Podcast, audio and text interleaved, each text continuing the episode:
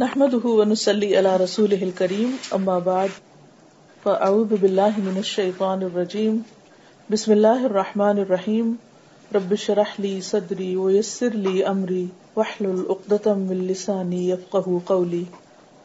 سيقول السفهاء من الناس ما واللهم عن قبلتهم التي، عن قبلتهم التي كانوا عليها. قل لله المشرق والمغرب یہدی من یشاء الى صراط مستقیم۔ لوگوں میں سے وہ جو بے وقوف ہیں، وہ ضرور کہیں گے کہ ان کو ان کے قبلے سے کس چیز نے پھیر دیا؟ جس پر یہ پہلے سے تھے۔ آپ کہہ دیجیے کہ مشرق اور مغرب اللہ کے لیے ہیں۔ اللہ جس کو چاہتا ہے، سیدھے رستے کی ہدایت دیتا ہے۔ نبی صلی اللہ علیہ وسلم نے جب ہجرت کی مدینہ کی طرف مکہ میں پہلے جب آپ عبادت کرتے تھے تو خانہ کعبہ کی طرف منہ کر کے نماز پڑھتے تھے۔ جب ہجرت کی تو آپ نے اللہ کے حکم سے بیت المقدس کو اپنا قبلہ بنایا۔ اور تقریباً سولہ سترہ مہینے تک آپ اسی کی طرف رخ کر کے نماز پڑھتے رہے۔ پھر آپ کو حکم دیا گیا کہ آپ اپنا رخ خانہ کعبہ کی طرف پھر سے کر لیں۔ یہ حکم نماز کی حالت میں ملا۔ نماز ہی میں صحابہ کرام نے آپ صلی اللہ علیہ وسلم کو فالو کرتے ہوئے اپنا رخ پھیر دیا۔ اس چینج کو لوگ ایکسپٹ نہ کر سکے۔ اور بہت سے لوگوں کے ایمان متزلزل ہو گئے۔ اور انہوں نے نبی صلی اللہ علیہ وسلم کو کریٹیسائز کرنا شروع کر دیا۔ مدینہ میں مسلمانوں کے علاوہ جیوز بھی تھے اور لوکل عرب بھی تھے۔ اوس اور خدرج کے قبائل تھے۔ کچھ نئے نئے مسلمان تھے۔ کچھ لوگ آپ کے ساتھ مکہ سے آئے تھے ہجرت کر کے۔ جب نبی صلی اللہ علیہ وسلم نے بیت المقدس کو چھوڑ کر جو کہ شمال کی طرف تھا، اس کے بالکل اپوزٹ سائڈ پر خانہ کعبہ کی طرف دوبارہ سے رخ کیا۔ تو بہت سے لوگ فتنے میں پڑ گئے۔ تین طرح کے لوگ تھے۔ ایک مخلص مسلمان، دوسرے منافقین اور تیسرے یہود۔ سوال یہ پیدا ہوتا ہے کہ اللہ تعالیٰ نے اس کا حکم کیوں دیا تھا؟ بیسیکلی ایک ٹیسٹ تھا۔ ورنہ یہ تو سب کو معلوم تھا کہ اصل قبلہ خانہ کعبہ ہی ہے۔ اور آخری پیغمبر کا جو قبلہ ہوگا وہ بھی بیت اللہ شریف ہوگا۔ لیکن کچھ عرصے کے لیے مدینہ آنے کے بعد مسلمانوں کو یہ حکم دیا گیا کہ آپ کچھ اور پیغمبروں کے قبلہ یعنی بیت المقدس جس کو سلیمان علیہ السلام نے تعمیر کیا تھا اور اسحاق علیہ السلام نے مسجد اقسا بنائی تھی، تو اس ڈائریکشن کو فالو کریں۔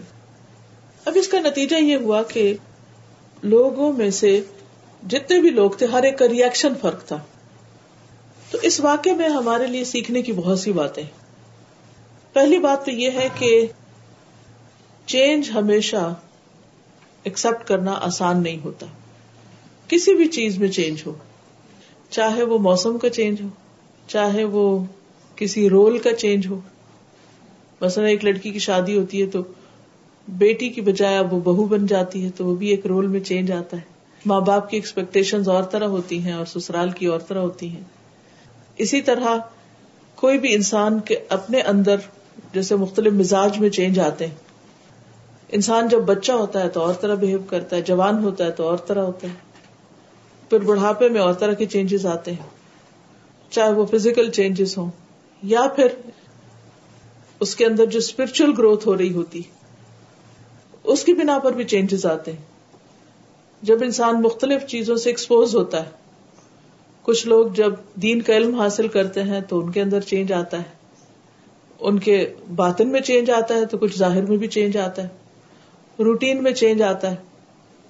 کچھ لوگ جب ویسٹ میں جاتے ہیں، وہاں پر وہاں کی ایجوکیشن وہاں کے سسٹم کو دیکھ کر ان کے بہیویئر میں چینج آ جاتا ہے۔ ان کی تھنکنگ میں چینج آتا ہے۔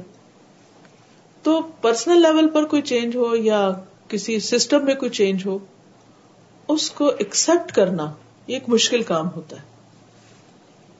ہمیشہ مشکل ہوتا ہے۔ اللہ سبحان و تعالیٰ نے مسلمانوں کو مختلف طرح کے ایسے چینجز سے گزارا کہ اس کے ذریعے ان کی تربیت کی۔ چینج ایکسپٹ کرنا اگرچہ مشکل ہے، انسان کے نفس پہ بھاری ہے، لیکن اس میں انسان کی تربیت بھی بہت ہے۔ انسان کو نئی نئی چیزیں سیکھنے کا موقع ملتا ہے اور اس چینج کے بغیر انسان کی گروتھ نہیں ہوتی۔ اگر اپنے اندر چینج آ رہا ہو تو لوگوں کو سیٹسفائی کرنا مشکل ہوتا ہے اور اگر لوگوں میں مثلا کسی کے رویے میں چینج آ رہا ہو تو انسان کے اپنے لیے ایکسپٹ کرنا مشکل ہوتا ہے۔ تو یہ دونوں طرف سے ایک مشکل ہوتی۔ مثلا آپ دیکھا کہ بہت سے لوگ جب شادی کرتے ہیں، کچھ لوگوں کی لو میرج ہوتی ہے۔ تو بہت ایک دوسرے سے ایکسپیکٹیشن ہوتی۔ شادی کے بعد حالات ویسے نہیں رہتے جو شادی سے پہلے ہوتے۔ ہیں ماحول چینج ہو جاتا ہے۔ ہسبینڈ وائف کے درمیان وہ چینجز بعض اوقات ایکسپٹ کرنا مشکل ہوتا ہے۔ تو اس کا نتیجہ کیا ہوتا ہے کہ ایک دوسرے سے پھر شکایتیں ہونے لگتی ہیں۔ پھر وہ بڑھتی جائیں تو بعض اوقات تعلقات بالکل ختم ہو کے رہ جاتے ہیں۔ دن کا ہر لمحہ دن کے اندر چینج لا رہا ہوتا ہے۔ مثلاً آپ دیکھیے کہ صبح کے وقت جب سورج نکلتا ہے تو اور طرح ہوتا ہے۔ دوپہر ہوتی ہے تو اور طرح ہوتا ہے۔ غروب ہوتا ہے تو اور طرح ہوتا ہے۔ رات ہوتی ہے تو کچھ بالکل ہی ڈارک ہو جاتا ہے۔ تو ٹوینٹی فور آور کے اندر بھی ہم ایک پورے اپنے انوائرمنٹ کے چینج سے گزر رہے ہوتے ہیں۔ تو یہ سارے چینجز جو ہیں یہ لائف کا حصہ ہے لیکن کچھ لوگ ریجڈ مائنڈیڈ ہوتے ہیں۔ ان کے لیے چینج ایکسپٹ کرنا بہت مشکل ہوتا ہے۔ اور جو جو انسان عمر میں بڑا ہوتا جاتا ہے، اس کے خیالات میں ریجیڈیٹی آتی جاتی ہے، تو وہ دوسروں کو ایکسپٹ نہیں کر پاتا۔ مثلا آپ نے دیکھا ہوگا کہ خاندان میں جو بزرگ ہوتے ہیں، ان کی اگر جگہ چینج ہو جائے تو وہ اس میں ایڈجسٹ نہیں ہوتے۔ بچے بڑے ہو جاتے ہیں، وہ باہر کے ملک چلے گئے، اب ماں باپ پیچھے اکیلے رہ رہے ہیں، وہ سو بلاتے ہیں ان کو کہ آپ ہمارے پاس آ کر رہے لیکن وہ کہتے ہیں کہ نہیں، ہم اپنے گھر میں، اپنے بیڈ پہ، اپنے محلے میں، اپنے دوستوں کے ساتھ زیادہ کمفرٹیبل ہیں۔ بہت مشکل ہو جاتی ہے کہ آپ کہیں پر رہ رہے ہیں، وہ کہاں پر ہیں۔ لیکن انسان اس پروسیس میں ایک پین سے بھی گزرتا ہے۔ زندگی کی کامیابی اس میں ہے کہ انسان چینج مینجمنٹ جانتا چینج کو ایکسپٹ کرنا جانتا۔ اور دوسروں میں جب چینج آ رہی ہو تو اس کو بھی ایکسپٹ کر سکے۔ اس کے لیے انسان کو ٹالرنس کی ضرورت ہوتی۔ آپ کو برداشت کرنا پڑتا ہے۔ دوسرے شخص کی جوتی میں پاؤں رکھ کے دیکھنا پڑتا ہے کہ وہ کس طرح فیل کر رہا ہے۔ تو یہاں پر بھی ہم دیکھتے ہیں کہ جب قبلہ تبدیل ہوا تو لوگوں میں ایک ہلچل مچ گئی۔ نبی صلی اللہ علیہ وسلم کے خلاف بہت زبردست پروپگنڈا ہونا شروع ہو گیا۔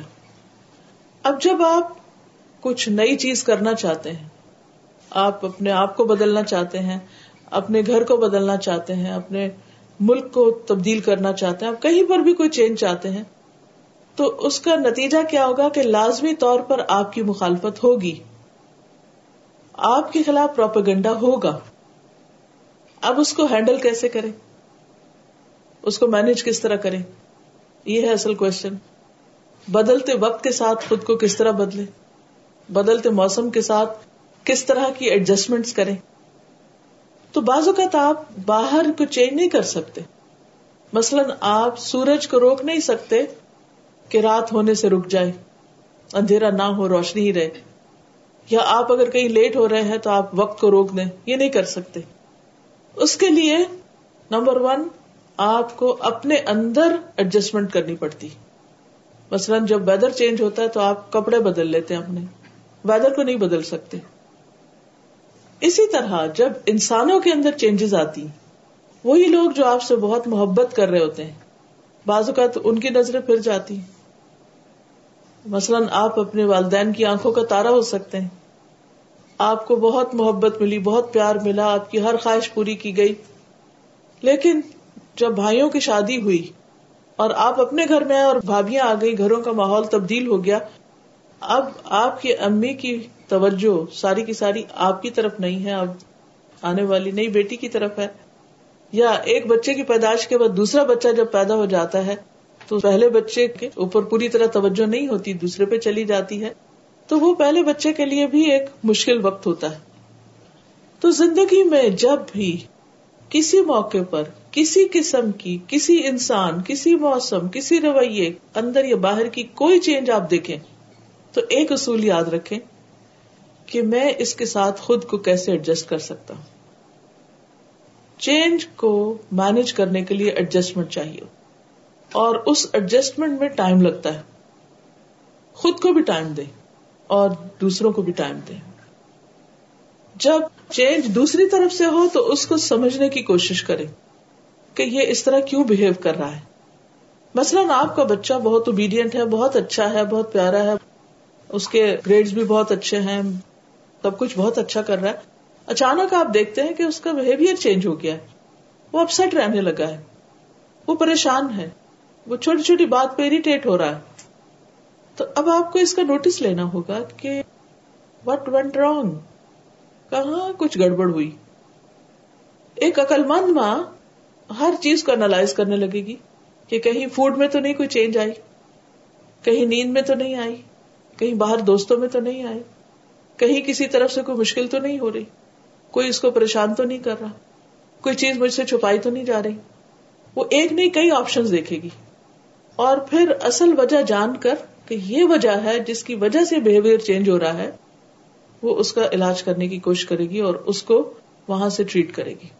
بعض لوگ اس کو ایکسپٹ نہیں کرتے تو کیا ہوتا ہے؟ فرسٹریٹ ہوتے ہیں، بچوں پہ چیخنے چلانے لگتے ہیں، رونے لگتے ہیں، خود کو مظلوم سمجھنے لگتے ہیں۔ اور چھوٹی چھوٹی بات پہ ہی سمجھتے ہیں جیسے قیامت آ گئی۔ اور اب تو معلوم نہیں کیا ہوگا جس سے اینڈ آف دا ورلڈ نہیں چینج بھی وقتی ہوتا ہے۔ یا وہ چیز واپس اپنی اصل حالت پہ لوٹ جاتی ہے، یا پھر نئی حالت کے مطابق آپ ایڈجسٹ کر لیتے ہیں۔ لیکن وہ جو بیچ کا پیریڈ ہوتا ہے، جس میں انسان کے مزاج میں تبدیلی آ رہی ہوتی ہے، وہ ایک مشکل ہوتا ہے۔ وہ دراصل ایک ٹیسٹ کا ٹائم ہوتا ہے۔ آپ کو ٹیسٹ کیا جا رہا ہوتا ہے۔ اب یہاں پر اللہ سبحان و تعالیٰ نے خود فرما دیا کہ یہ سب کچھ تو اللہ تعالیٰ نے ٹیسٹ کرنے کے لیے کیا تھا۔ اور ٹیسٹ کس بات کا تھا؟ کہ کون رسول کی پیروی کرتا ہے؟ کون رسول کی بات مانتا ہے؟ اس دور کے مسلمانوں کا ٹیسٹ تھا؟ ہمارا بھی ٹیسٹ ہوتا رہتا ہے۔ مثلاً، صبح، دوپہر، شام، رات، ہمارے مزاج میں موڈ میں تبدیلی ہوتی۔ کبھی ہم فریش ہوتے ہیں، کبھی ہم تھکے ہوئے ہوتے ہیں، کبھی ہم بھوکے ہوتے ہیں، کبھی ہم بہت مصروف ہوتے ہیں، کبھی ہم فارغ ہوتے ہیں۔ کبھی کسی چیز کو انجوائے کر رہے ہوتے، کسی کو بور ہو رہے ہوتے۔ اب ان سارے اوقات میں نمازیں آ رہی ہوتی۔ ہیں اب آپ کسی بھی حالت میں آپ کو کال آ جاتی ہے۔ آپ آن ڈیوٹی ہیں۔ اطاعت اور عبادت کیا ہے کہ جس وقت کال آئے، آپ فوراً ڈیوٹی پہ پہنچ جائیں۔ اگر آپ ڈیوٹی پہ پہنچ گئے ہیں، تو آپ سکسیسفل ہیں، کامیاب ہیں، آپ ایکسپٹیڈ ہیں۔ اور اگر آپ نہیں پہنچے، تو آپ ریجیکٹڈ ہیں۔ دنیا میں ایسے ہی ہوتا ہے۔ تو اللہ تعالی نے نمازوں کے اوقات مختلف وقتوں میں رکھ کے اور مختلف رکتے ان کی سائز لینتھ اور ان کے اندر نبی صلی اللہ علیہ وسلم نے کیا کیا پڑھا؟ اس میں بھی فرق ہے کہ اتنے سارے چینجز انسان کو ایک تو ایکٹیو رکھتے ہیں، دوسرے یہ کہ یہ ایک پریکٹس ہے عام زندگی میں چینج کو ایکسپٹ کرنے کی، کہ انسان اپنے نفس کے خلاف جا سکے، اپنی مرضی کے خلاف جا سکے، اور اس حقیقت کو ایکسپٹ کرے کہ سب کچھ اس کے اپنے ہاتھ میں نہیں ہے، اللہ کے ہاتھ میں اور اس کو اللہ کی پلاننگ پر اللہ کی تقدیر پر، اللہ کے فیصلوں پر راضی ہونا ہے۔ اسٹرگل کرنی ہے، کوشش کرنی ہے۔ لیکن اینڈ آف دا ڈے اسے معلوم ہونا چاہیے کہ سب کچھ اس کے اپنے ہاتھ میں نہیں ہے۔ پھر اسی طرح آپ دیکھیے کہ رمضان ہر سال تبدیلی ہوتی ہے اس میں۔ جب سے آپ بڑے ہوئے ہیں، آپ نے ہر موسم دیکھا ہوگا، کبھی سردی، کبھی گرمی، کبھی درمیانہ موسم۔ اب ہر حال میں روزے رکھنے، مسلسل چینج ہے۔ اسی طرح اپنی فزیکل کنڈیشن تو دین کے اندر کوئی ریجیڈیٹی نہیں ہے. ایسی چیز نہیں ہے کہ جس میں آپ بس ایک لکیر کے فقیر ہو جائیں اور بس آپ کہیں کہ سیاہ اینڈ سفید، یا یہ ہے یا وہ ہے۔ نبی صلی اللہ علیہ وسلم فرمایا کہ ان دونوں کے بیچ میں گرے ایریا بھی ہے۔ یعنی آپ کی بات کا مفہوم یہ ایگزیکٹ ورڈ نہیں ہے۔ تو ہر چیز کے اندر ایک گرے ایریا ہوتا ہے۔ وہ کیوں ہوتا ہے؟ اس میں انسان کی عقل کا ٹیسٹ ہو رہا ہوتا ہے کہ اس میں، کیونکہ جو چیز سفید ہے یا سیاہ ہے، وہ تو آرام سے سب کو نظر آ جاتی۔ یس اور نو تو سب کو پتہ چلتا ہے۔ لیکن اس کے بیچ میں بھی ایک چیز ہوتی ہے جو خاموشی کا، ایک سائلنس کا پیریڈ ہوتا ہے۔ اس میں پھر آپ کو خود ڈی کوڈ کرنا ہوتا ہے کہ اس کا مطلب کیا ہے۔ جو حکمت رکھتے ہیں، جو سمجھ رکھتے ہیں، جن کے اندر وزڈم ہوتی ہے وہ اس وقت اور اس ٹائم اور اس گرے ایریا کے اندر پائے جانے والی جو اپرچونٹیز ہیں، ان کو وہ بہترین طریقے سے اویل کر لیتے ہیں۔ تو بہرحال، یہاں پر اللہ تعالیٰ فرماتے ہیں کہ سیقول الصفحا بے وقوف لوگ کہیں گے کہ ان کو ان کے قبلے سے کس نے پھیر دیا؟ یہ کیوں پھر گئے؟ یہاں سے ایک اور نقطہ سمجھ آتا ہے، اور وہ کیا؟ کہ مثلاً آپ اپنی جاب چینج کر رہے ہیں یا اپنا کوئی لباس چینج کر رہے ہیں، یا اپنے گھر کو چینج کر رہے ہیں، یا کسی بھی قسم کا کوئی لائف میں چینج لا رہے ہیں۔ اور اس موقع پر آپ کو کریٹیسائز کیا جا رہا ہے۔ تو ہمیشہ دیکھیے کہ کریٹیسائز کرنے والا کون ہے۔ اور ہر ایک کی بات کو بہت سیریسلی نہ لیں۔ یہاں اللہ تعالیٰ نے مسلمانوں کو بتا دیا کہ جو لوگ آپ کو کریٹیسائز کر رہے ہیں، وہ دراصل خود بے وقوف ہیں۔ وہ بات کی حقیقت کو نہیں سمجھے۔ اس لیے آپ کو کریٹیسائز کر رہے ہیں۔ سیقول من الناس۔ لوگوں میں سے جو بے وقوف ہیں، وہ ضرور کہیں گے ماں ان قبلت انہیں ان کے قبلے سے کس چیز نے پھیر دیا؟ اور قبلہ آپ کو پتا ہے کہ عبادت کا ایک سمبل ہے۔ سب اس طرف رک کر کے نماز پڑھتے ہیں اور اگر اس میں چینج آ گئی ہے تو ہر کے دیکھ رہے کہ یہ کیوں ہو گیا؟ اب ایک ہے مخلص مسلمان۔ ان کے لیے یہ دلیل کافی ہے کہ چونکہ پروفٹ نے چینج کیا، ہم پروفٹ کے پیچھے ہیں، ہمیں ان کو فالو کرنا لہٰذا ہم نے بھی چینج کر دیا ٹھیک ہے، وہ اس کی حکمت جانیں گے، وہ ان کو وجہ معلوم ہوگی، وہ باقی باتیں بعد میں۔ لیکن اس وقت اس چینج کی ون سنگل ریزن کیا ہے؟ کہ اللہ کا حکم آیا اور پروفٹ نے رخ موڑ لیا اور ہم نے بھی ان کے پیچھے موڑ لیا۔ دین کے معاملات میں بہت دفعہ جب آپ کے اندر ایک چینج آتی ہے تو لوگ آپ کو دیکھتے اچھا آپ تو بڑے ریلیجس ہو گئے اور آپ چینج ہو گئے اور آپ میں یہ چینج کیسے آ گیا اور یہ چینج کیوں ہو گیا؟ ہر طرح کے ملے جلے ریئیکشن آپ کو ملتے ہیں۔ اس وقت بعض اوقات ہم بہت ریزنس دینے لگتے ہیں اور جسٹیفیکیشن دینے لگتے ہیں، ایسا ہے، ویسا ہے، اس لیے کیا، اس لیے کیا۔ تو اس میں سب سے پہلے ون سنگل ریزن کیا ہے؟ اگر آپ نے کوئی چیز اللہ کے حکم سے اپنے اندر تبدیل کی ہے، تو آپ پہلی بات یہ بتائیے کہ یہ اللہ کا حکم تھا؟ اور اس وجہ سے میں نے اس کو اختیار کر لیا ہے۔ پھر مزید جو اعتراض کر رہا ہے یا جو آبجیکٹ کر رہا ہے، اس کے اسٹیٹس کو بھی دیکھیے کہ وہ کیوں کر رہا ہے۔ بعض اوقات لوگ لا علمی کی بنا پہ کر رہے ہوتے ہیں۔ نہ سمجھی کی بنا پہ کر رہے ہوتے ہیں۔ کسی ضد کی بنا پہ کر رہے ہوتے ہیں۔ یعنی اگر آپ مخالفت کو کریٹیسم کو دیکھیں، تو ہر شخص پہ ہوتی آپ اچھا کریں جب بھی اور آپ برا کریں جب بھی۔ بچپن میں وہ جو کہانی پڑی تھی، وہ زندگی میں میرے بڑے ہی کام آئی۔ اس وقت ایک جوک سمجھ کے پڑی تھی اور بہت ہنستے تھے کہ ایک شخص اپنے بیٹے کو لے کر گدے پہ سوار ہو کر اپنے گاؤں سے نکلا۔ شہر جا رہا تھا کسی کام سے۔ تو راستے میں کچھ لوگ ملے اور انہوں نے بہت اعتراض کیا اور کہا کہ کتنے ظالم ہیں یہ دونوں کہ معصوم گدے کے اوپر بیٹھ گئے اور اس پہ ظلم کر رہے ہیں۔ تو انہیں بھی احساس ہو کہ ہاں ہم نے کیا کیا؟ دونوں ہی گدے کے اوپر بیٹھ گئے اور گدا چرچرا رہا ہے۔ بیٹے نے کہا، میں اتر جاتا ہوں۔ باپ بڑا ہے، باپ اوپر بیٹھا رہے۔ کچھ دور آگے گئے تو لوگوں نے کہا کہ کتنا ظالم باپ ہے، خود اوپر بیٹھا ہے اور معصوم بچے کو چلا رہا ہے۔ ان کا کہ ہاں واقعی ٹھیک نہیں، بچے کو اوپر بیٹھنا چاہیے۔ بچے کو اوپر بیٹھا خود نیچے اتر گیا۔ کچھ دیر آگے جا کے تو کچھ اور لوگ ملے، انہوں نے کہا کہ کتنا ناخلف بچہ ہے، باپ کو چلا رہا ہے اور خود اوپر بیٹھا ہوا تو انہوں نے کہا بہتر ہے دونوں ہی اتر جاتے۔ جب دونوں ہی اتر گئے تو کچھ اور لوگ ملے، انہوں نے کہا کتنے بے وقوف ہیں۔ یہ بے وقوف ہے یہ گدا بے وقوف ہے۔ گدا خالی جا رہا ہے اور خود پیدل چل رہے ہیں۔ اب آپ دیکھیے کہ لوگوں کا حال تو یہ ہوتا ہے۔ کسی حال میں آپ کو جینے نہیں دیتے، کسی حال میں آپ کو چین سے نہیں بیٹھنے دیتے، اور ان کے پاس آپ کے ہر کام کے خلاف کوئی نہ کوئی جسٹیفکیشن بھی ہوتی۔ ابھی دیکھیے، یہ جو چار حالتیں تھی وہ گدے والوں کی، ان چار میں جنہوں نے بھی کریٹیسائز کیا انہوں نے اپنی عقل کے مطابق کیا اور بظاہر ٹھیک ہی کیا۔ یعنی اگر دیکھا جائے تو جو ریزن انہوں نے دی، وہ ٹھیک ہی تھی، سب کی ٹھیک تھی۔ ایک سچویشن میں گدے پہ ظلم ہو رہا تھا، ایک میں باپ پہ ہو رہا تھا، ایک میں بچے پہ ہو رہا تھا، اور ایک میں ان دونوں کی عقل پہ ماتم کیا جا رہا تھا کہ یہ کیا ہو رہا ہے۔ تو ہر ایک کے پیچھے ایک ریزن تھی۔ تو یاد رکھیے کہ جب لوگ آپ کو کریٹیسائز کرتے ہیں دے ہیو ون اور دی ادر ریزن کچھ نہ کچھ ہوتا ہے ان کے پاس۔ کوئی سنی سنائی بات ہوتی ہے، یا ان کے دیکھنے کا اینگل فرق ہوتا ہے، کوئی ریزن ہوتی۔ اب یہ آپ کا کام ہے۔ آپ اس کو دیکھیں کہ کون کریٹیسائز کر رہا ہے؟ کہنے والا کون ہے؟ کوئی عقل مند انسان ہے، کوئی جانے بوجھا ہے یا لا علمی میں کر رہا ہے، پھر آپ کا ریئیکشن اس کے مطابق ہونا چاہیے۔ اگر کوئی بہت سمجھدار انسان کر رہا ہے، اس پہ ناراض ہونے کی ضرورت نہیں ہے، اس سے پوچھ سکتے ہیں کہ آپ کے خیال میں جو میں کر رہا ہوں، وہ کیوں غلط ہے؟ اور اگر یہ غلط ہے، تو مجھے اس سے بہتر کیا کرنا چاہیے؟ مثلاً بازو کا ایسا ہوتا ہے نا کہ آپ سارا خاندان اکٹھا ہے تو پوچھتے ہیں اچھا بیٹے، تم کیا کر رہے تم کیا کر رہے ایک بچہ کہتا ہے، میں یہ جاب کر رہا ہوں یا میں یہ کرنا چاہتا ہوں۔ تو سب اس پہ آبجیکشن کرنے لگتے ہیں کہ یہ تم نے انتہائی بے وقوفی کی لائن اختیار کی ہے اور اس میں تمہیں کیا حاصل ہوگا اور یہ تمہیں کہاں سے سوچی اور تمہاری تو کوئی قدر نہیں ہوگی۔ اب آپ دیکھیے کہ وہ بچے کنفیوز ہو جاتے ہیں۔ اچھا بڑے ابا نے یہ بات کہہ دی، اس نے یہ کہہ دیا، اس نے کہہ دیا۔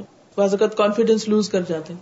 تو بچوں کو بھی اس ڈھنگ پہ ٹرین کیجیے، تربیت ایسی کیجیے کہ آپ جہاں مرضی جائیں اور لوگ جیسے چاہیں آپ کو کریٹیسائز کرے لیکن آپ یہ ضرور دیکھیں کہ کہنے والا کون ہے۔ اگر وہ آپ سے زیادہ کل مند ہے تو آپ رک کے اس سے پوچھیے کہ اچھا پھر مجھے کیا کرنا چاہیے؟ اور اگر آپ کو ان کی بات میں وزن نظر آئے اور پریکٹیکل ہو تو ان کی ایڈوائس لے لیجیے ورنہ جو کر رہے ہیں اس پر جمے رہیے۔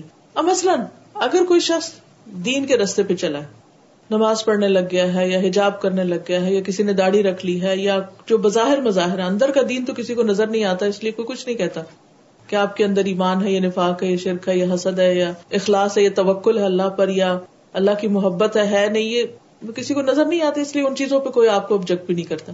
تو عموماً لوگ ظاہری حالت پر آپ کو پریشان کرتے ہیں۔ تو جب کوئی آپ پر بات کرے تو آپ خود سوچیے کہ یہ کہاں سے بول رہا ہے؟ یہ کون بول رہا ہے؟ کہنے والا آپ کا دوست ہے یا دشمن ہے؟ آپ سے محبت کرنے والا ہے یا آپ سے حسد کرنے والا ہے؟ کیونکہ بعض لوگ صرف آؤٹ آف جیلسی کوئی سالڈ ریزن نہیں ہوتی ان کے پاس۔ جب آپ یہ جان لیں گے نا کہ کہنے والا کون ہے، تو آپ اس بات کو بہت آسانی کے ساتھ یا اگنور کر دیں گے یا اس کے اوپر دل نہیں چھوٹا کریں گے، غم نہیں کریں گے۔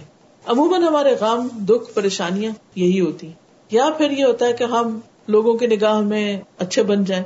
ہر شخص کو ایک فکر ہوتی ہے کہ میرا امیج کیا ہے؟ میرا امپریشن کیا ہے؟ جب وہ امپریشن دیکھتا ہے کہ اچھا نہیں پڑا تو اس کو پریشانی لگ جاتی۔ جب وہ دیکھتے کہ اس کا امیج خراب ہو رہا ہے تو اس کو پریشانی لگ جاتی۔ تو ان سب چیزوں کا علاج کیا ہے؟ اس کا علاج یہ ہے کہ انسان ہمیشہ اپنے آپ کو پوز دے کر، رک کر دیکھے کہ کہنے والا کون ہے اور کس طرح کہہ رہا ہے۔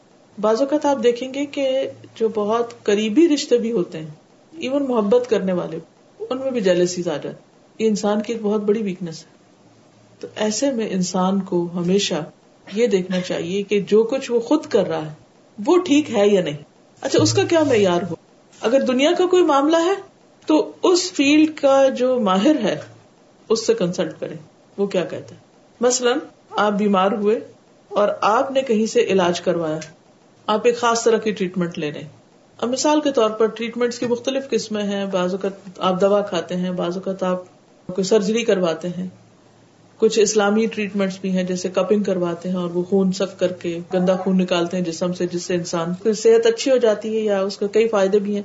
کئی لوگوں نے آپ میں سے تجربہ بھی کیا ہوگا۔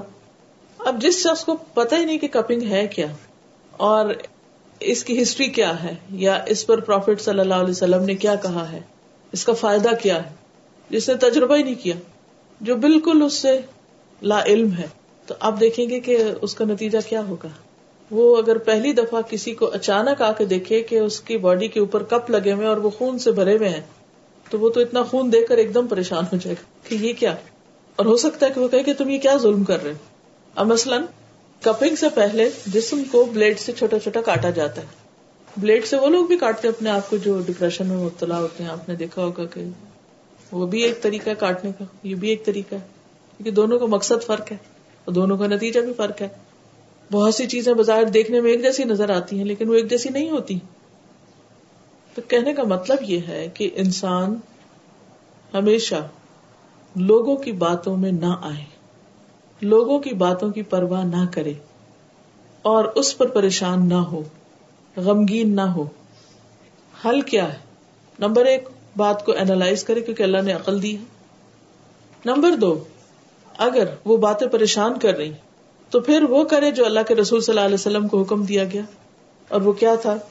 سورت الحجر کے آخر میں اللہ تعالیٰ فرماتے ہیں ولا قدنا البتہ تحقیق ہم جانتے ہیں، ہمیں معلوم ہے انا کا یدیق صدرو کا بیما یقولون کہ لوگوں کی باتوں سے آپ کا سینہ تنگ ہوتا ہے، اس مخالفت سے، اس پروپیگنڈے سے، اس کریٹیسم سے۔ آپ کے دل میں ایک پنچنگ ہوتی ہے۔ آپ اپنا کام تو نہیں چھوڑ سکتے۔ کیونکہ وہ بہت بڑا چینج تھا نا۔ ساری سوسائٹی شرک میں ڈوبی ہوئی تھی اور آپ نے آ کر سب کو لا کہہ دیا، نو، لا الہ الا اللہ بتا دیا۔ یہ سارے تمہارے الہ بنے ہوئے یہ سب فالس ہیں اور اصل میں الہ اور رب تو اللہ ہی ہے۔ اور اس کی عبادت کرو۔ تو ہر طرف ہلچل مچ گئی۔ سخت قسم کی مخالفت تھی۔ اور صرف یہ نہیں کہ زبانی باتیں تھی بلکہ آپ کے ساتھیوں کو فزیکلی بھی بہت ٹارچر کیا گیا۔ تو یہ کوئی آسان صورت حال نہیں تھی۔ لیکن حل کیا بتایا گیا؟ سب بحمد ربی کا وکم من الساجدین اپنے رب کی تصویر بیان کیجیے اس کی حمد کے ساتھ، اور سجدہ کرنے والوں میں شامل ہو جائے۔ یعنی اللہ کا ذکر اور نماز کے ذریعے مدد۔ جہاں تک نماز کے ذریعے مدد کا تعلق ہے، تو اس پر بھی قرآن مجید میں بارہا کہا گیا وسطین بصبری وسلات صبر اور نماز کے ذریعے مدد چاہو۔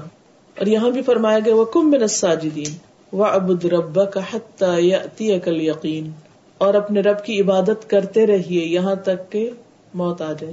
اپنا راستہ نہ چھوڑیے۔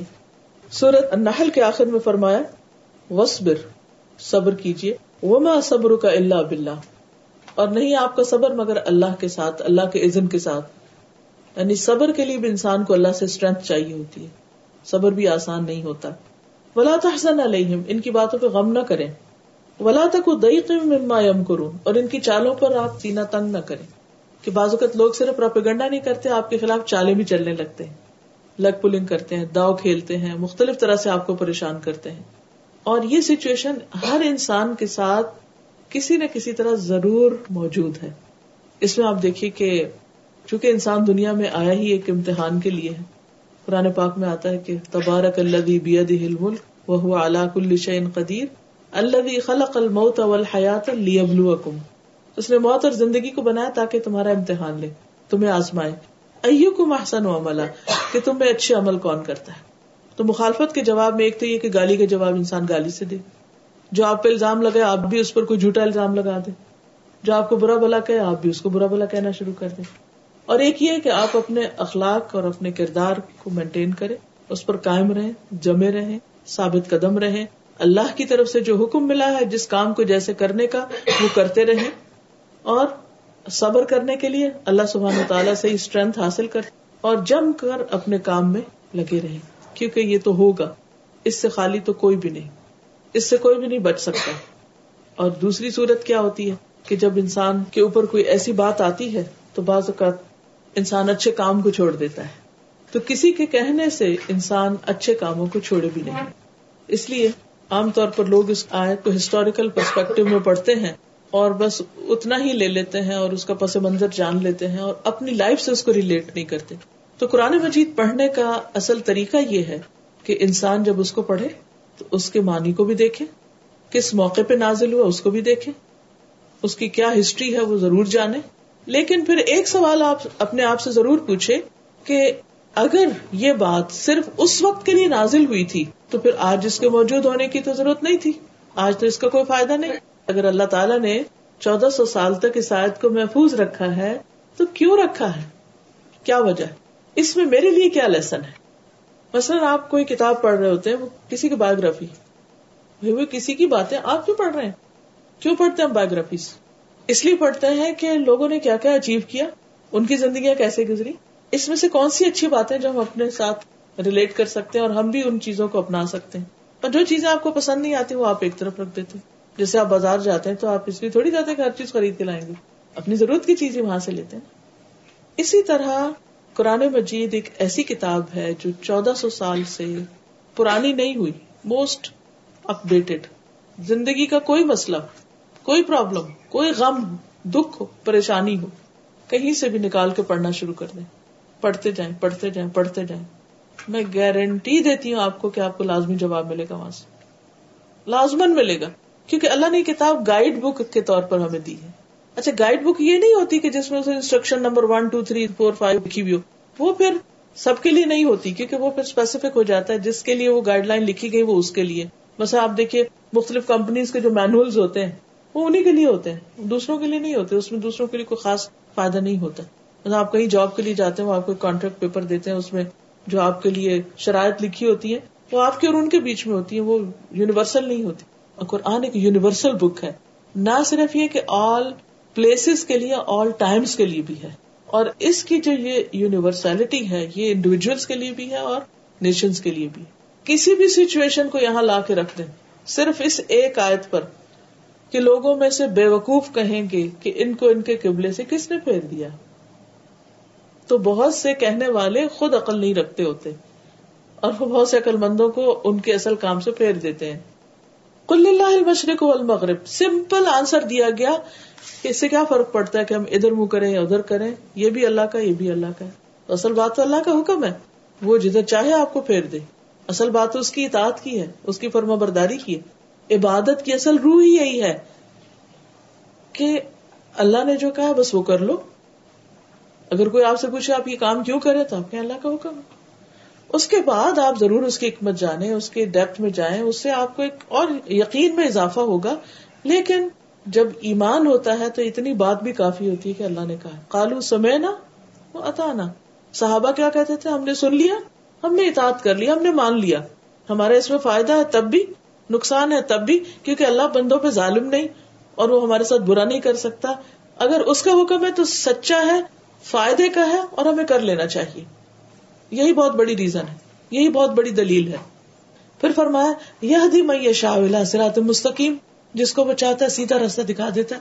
یعنی جو ایسے مواقع پر صحیح ڈائریکشن لے لیتا ہے، وہی کامیاب ہو جاتا ہے، منزل تک پہنچ جاتا ہے۔